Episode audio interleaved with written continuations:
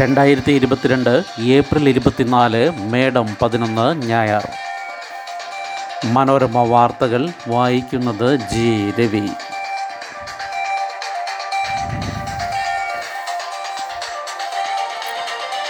അധിക ഭൂമി പതിച്ചു കിട്ടും. റീസർവേയിൽ ഭൂമി കൂടിയാൽ ഉടമസ്ഥത ന്യായവില പ്രകാരം ഫീസ്. നിലവിൽ അധിക ഭൂമിക്ക് നികുതി അടയ്ക്കാമെങ്കിലും ഉടമസ്ഥതയില്ല. റീസർവേക്ക് ശേഷം സ്വകാര്യ വ്യക്തികളുടെ ഭൂമിയുടെ വിസ്തീർണം കൂടിയെന്ന് കണ്ടെത്തിയാൽ അധിക ഭൂമി പതിച്ചു നൽകാൻ സർക്കാർ നിയമം കൊണ്ടുവരുന്നു. ന്യായവില പ്രകാരം നിശ്ചിത ഫീസ് ഈടാക്കും. സെക്രട്ടേറിയറ്റിലെ ചർച്ചകളുടെ അടിസ്ഥാനത്തിലുള്ള നടപടികൾ റവന്യൂ വകുപ്പ് ആരംഭിച്ചു. സർക്കാർ ഭൂമി അല്ലെങ്കിലോ സമീപ ഭൂമിയുടെ ഉടമസ്ഥർ തർക്കമുന്നയിക്കുന്നില്ലെങ്കിലോ അധിക ഭൂമി പതിച്ചു കൊടുക്കാനുള്ള നിയമമാണ് തയ്യാറാകുന്നത്. ഡിജിറ്റൽ സർവേയുടെ ആദ്യഘട്ടം ഇരുന്നൂറ് വില്ലേജുകളിൽ അടുത്ത മാസം ആരംഭിച്ച് നാല് മാസം കൊണ്ട് പൂർത്തിയാകുന്ന മുറയ്ക്ക് നിയമം പ്രാബല്യത്തിലാകും. അധിക ഭൂമി പതിച്ചു കൊടുക്കുകയോ ഉടമസ്ഥത ക്രമവൽക്കരിക്കുകയോ ആണ് ലക്ഷ്യം. നിലവിൽ റീസർവേയിൽ ഒരാൾക്ക് അധിക ഭൂമി കണ്ടെത്തിയാൽ അത് പോക്കുവരവ് ചെയ്ത് നികുതി അടയ്ക്കാൻ ആയിരത്തി തൊള്ളായിരത്തി അറുപത്തിനാലിലെ സർവേ അതിരടയാള ചട്ടങ്ങൾ പ്രകാരം വ്യവസ്ഥയുണ്ട്. എന്നാൽ കൈവശമുള്ള ഭൂമിക്ക് നികുതി അടയ്ക്കാനുള്ള അനുമതി മാത്രമാണ് ഇത്. അധിക ഭൂമിയുടെ ഉടമസ്ഥത അതായത് ടൈറ്റിൽ ഡീഡ് ലഭിക്കുന്നില്ല. കർണാടകയിൽ മോഷണക്കുറ്റം ആരോപിച്ച് രണ്ട് ദലിത് യുവാക്കളെ തല്ലിക്കൊന്നു. മോഷണക്കുറ്റം ആരോപിച്ച് കാലുകൾ പൊള്ളിച്ച ശേഷം തുമക്കുരുവിൽ രണ്ട് ദലിത് യുവാക്കളെ തല്ലിക്കുന്നു.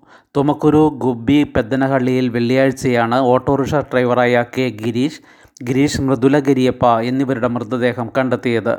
പമ്പ് സെറ്റ് മോഷ്ടിച്ചതുമായി ബന്ധപ്പെട്ട് നന്ദിഷ് എന്നയാൾ വ്യാഴാഴ്ച രാത്രി ഇവരെ വീട്ടിൽ നിന്ന് വിളിച്ചിറക്കി കൊണ്ടുപോവുകയായിരുന്നു. തുടർന്ന് ഓട് രക്ഷപ്പെടാതിരിക്കാൻ ഓലമടലുകൾ കൂട്ടിയിട്ട് കത്തിച്ച് ഇരുവരുടെയും കാലുകൾ പൊള്ളിച്ച ശേഷം സംഘം ചേർന്ന് ആക്രമിക്കുകയായിരുന്നു എന്നാണ് കേസ്. അഞ്ച് ദിവസം കൂടി ഇടിമിന്നലോട് കൂടിയ മഴ തുടരും. സംസ്ഥാനത്ത് അടുത്ത അഞ്ച് ദിവസം കൂടി ഇടിമിന്നലോട് കൂടിയ മഴ തുടരുമെന്ന് കാലാവസ്ഥാ കേന്ദ്രം അറിയിച്ചു. ശ്രീലങ്കയ്ക്ക് മുകളിലും സമീപ പ്രദേശങ്ങളിലുമായി നിലനിൽക്കുന്ന ചക്രവാത ചുഴിയുടെ സ്വാധീന ഫലമായാണ് ഇത്. അതേസമയം വടക്കൻ കർണാടക മുതൽ മാന്നാർ കടലിടുക്ക് വരെ സ്ഥിതി ചെയ്തിരുന്ന ന്യൂനമർദ്ദ പാത്തി ദുർബലമായതായി കാലാവസ്ഥാ വകുപ്പ് വ്യക്തമാക്കി. മത്സ്യത്തിൽ അമോണിയം ഫോർമാലിൻ വ്യാപക പരിശോധന അൻപത്തി മൂന്ന് പേർക്ക് നോട്ടീസ് മറ്റ് ഭക്ഷ്യവസ്തുക്കളിലെ മായം കണ്ടെത്താനും റെയ്ഡ്. മീനിലെ മായം കണ്ടെത്താൻ നാല് ദിവസമായി സംസ്ഥാനത്ത് ഭക്ഷ്യസുരക്ഷാ വകുപ്പ് നടത്തിയ പരിശോധനകളിൽ ഒൻപത് സാമ്പിളുകളിൽ അമോണിയം ഫോർമാലിൻ എന്നീ രാസവസ്തുക്കളുടെ സാന്നിധ്യം കണ്ടെത്തി അൻപത്തി മൂന്ന് പേർക്ക് നോട്ടീസ് നൽകി. ഇടുക്കി എറണാകുളം ആലപ്പുഴ മലപ്പുറം ജില്ലകളിൽ നിന്ന് ശേഖരിച്ച സാമ്പിളുകളിലായിരുന്നു രാസവസ്തു സാന്നിധ്യം. ഇതര സംസ്ഥാനങ്ങളിൽ നിന്നെത്തിക്കുന്ന മത്സ്യം ചെക്ക് പോസ്റ്റുകളിൽ പരിശോധിച്ചു തുടങ്ങി. എല്ലാ ജില്ലകളിലും ഭക്ഷ്യസുരക്ഷാ അസിസ്റ്റന്റ് കമ്മീഷണർമാരുടെ നേതൃത്വത്തിൽ പ്രത്യേക സംഘത്തെ നിയോഗിച്ചു. മറ്റ് ഭക്ഷ്യവസ്തുക്കളിലെ മായം കണ്ടെത്താനും റെയ്ഡ് ആരംഭിച്ചു. സാമ്പിളുകൾ കൂടുതൽ പരിശോധനയ്ക്കായി തിരുവനന്തപുരം എറണാകുളം കോഴിക്കോട് എന്നിവിടങ്ങളിലെ ലാബുകളിലേക്ക് അയച്ചു. മായം ചേർത്ത ഭക്ഷ്യവസ്തുക്കൾ വിൽപ്പന നടത്തിയതായി കണ്ടെത്തിയാൽ അഞ്ചു വർഷം വരെ തടവും അഞ്ച് ലക്ഷം രൂപ വരെ പിഴയും ലഭിക്കുന്ന വകുപ്പുകൾ പ്രകാരം കേസെടുക്കുമെന്ന് ഭക്ഷ്യസുരക്ഷാ കമ്മീഷണർ വി ആർ വിനോദ് അറിയിച്ചു. നല്ല മത്സ്യം തിരിച്ചറിയാം. നല്ല മത്സ്യങ്ങൾക്ക് സ്വാഭാവികമായ തിളക്കമുണ്ടാകും ദുർഗന്ധമുണ്ടാകില്ല. മത്സ്യത്തിന് ഉറപ്പുണ്ടാകും. ചെറുതായി അമർത്തുമ്പോൾ കുഴിഞ്ഞു പോവുകയും അതേ സ്ഥിതിയിൽ തുടരുകയും ചെയ്താൽ അത് ചീഞ്ഞ മത്സ്യമാണ്. നല്ല മത്സ്യങ്ങൾക്ക് നിറവ്യത്യാസമില്ലാത്ത തിളങ്ങുന്ന കണ്ണുകളായിരിക്കും. കലങ്ങിയതോ ചുവന്നതോ ആയ കണ്ണുകൾ ചീഞ്ഞ മത്സ്യത്തിന്റെ ലക്ഷണമാണ്. നല്ല മത്സ്യത്തിന്റെ ചെകിളപ്പൂക്കൾക്ക് ചുവപ്പ് നിറമായിരിക്കും. പഴകിയ മത്സ്യത്തിന് തവിട്ട് നിറത്തിലോ ഇരുണ്ടതോ ആയ ചെകിളപ്പൂക്കളാണ് ഉണ്ടാവുക.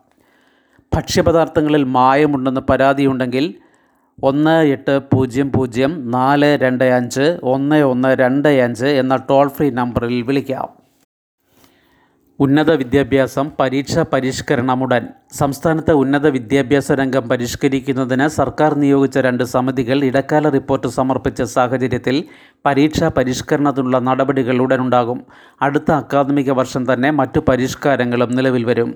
സമിതിയുടെ ശുപാർശകളിൽ അടിയന്തരമായി നടപ്പാക്കേണ്ടവ സംബന്ധിച്ച കർമ്മ പദ്ധതി ഉന്നത വിദ്യാഭ്യാസ കൗൺസിൽ തയ്യാറാക്കി സർക്കാരിന് സമർപ്പിക്കും. കോഴ്സുകളും പരീക്ഷകളും പരിഷ്കരിക്കുന്നതിനുള്ള സമിതികളുടെ ശുപാർശകളിൽ ധനവകുപ്പിന്റെ അംഗീകാരം വേണ്ടതും നയപരമായ കാര്യങ്ങളുമുണ്ട്. ഇത്തരം കാര്യങ്ങളിൽ സർക്കാർ തീരുമാനമെടുക്കുകയും അല്ലാത്തവയിൽ ഉന്നത വിദ്യാഭ്യാസ കൗൺസിൽ നടപടി സ്വീകരിക്കുകയും വേണം. പരിഷ്കാരങ്ങൾ നടപ്പാക്കുന്നതിന് സമിതികളുടെ അന്തിമ റിപ്പോർട്ട് വരാൻ കാത്തിരിക്കേണ്ടെന്നാണ് സർക്കാർ തീരുമാനം. കോഴ്സുകളും പരീക്ഷകളും മറ്റും പരിഷ്കരിക്കുമ്പോൾ സർവകലാശാല നിയമങ്ങളിലും ചട്ടങ്ങളിലും മാറ്റം വരുത്തേണ്ടി വരും. അത് പഠിക്കുന്ന സമിതി ഇതുവരെ ശുപാർശ നൽകിയിട്ടില്ല. കേരളത്തിന് എയിംസ് മറുപടി നൽകാതെ ധനമന്ത്രാലയം കേന്ദ്ര ആരോഗ്യമന്ത്രിയുടെ പ്രതികരണം കെ മുരളീധരനുള്ള കത്തിൽ. All India Institute of Medical Sciences അതായത് എയിംസ് കേരളത്തിൽ സ്ഥാപിക്കുന്ന കാര്യത്തിൽ ധനമന്ത്രാലയം ഇതുവരെ പ്രതികരണം അറിയിച്ചിട്ടില്ല. തത്വത്തിൽ അംഗീകാരം നൽകുന്നുണ്ടോ എന്ന് അറിയിക്കാൻ ആവശ്യപ്പെട്ട് കേരളത്തിന്റെ നിർദ്ദേശം കഴിഞ്ഞ ഒക്ടോബറിലാണ് ആരോഗ്യ മന്ത്രാലയം ധനമന്ത്രാലയത്തിന് നൽകിയത്. എല്ലാ സംസ്ഥാനങ്ങളിലും എയിംസ് സ്ഥാപിക്കുക എന്നതാണ് കേന്ദ്ര ആരോഗ്യ മന്ത്രാലയത്തിന്റെ നിലപാട്.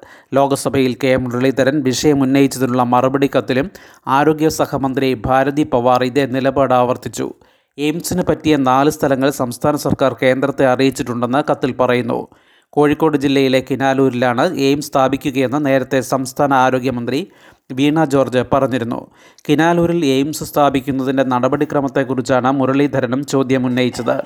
രാജ്യത്ത് നിലവിൽ പത്തൊൻപത് എയിംസ് പ്രവർത്തിക്കുന്നുണ്ട്. ഇരുപത്തിരണ്ടെണ്ണം കൂടി സ്ഥാപിക്കാനുള്ള ശുപാർശ പരിഗണനയിലാണ്.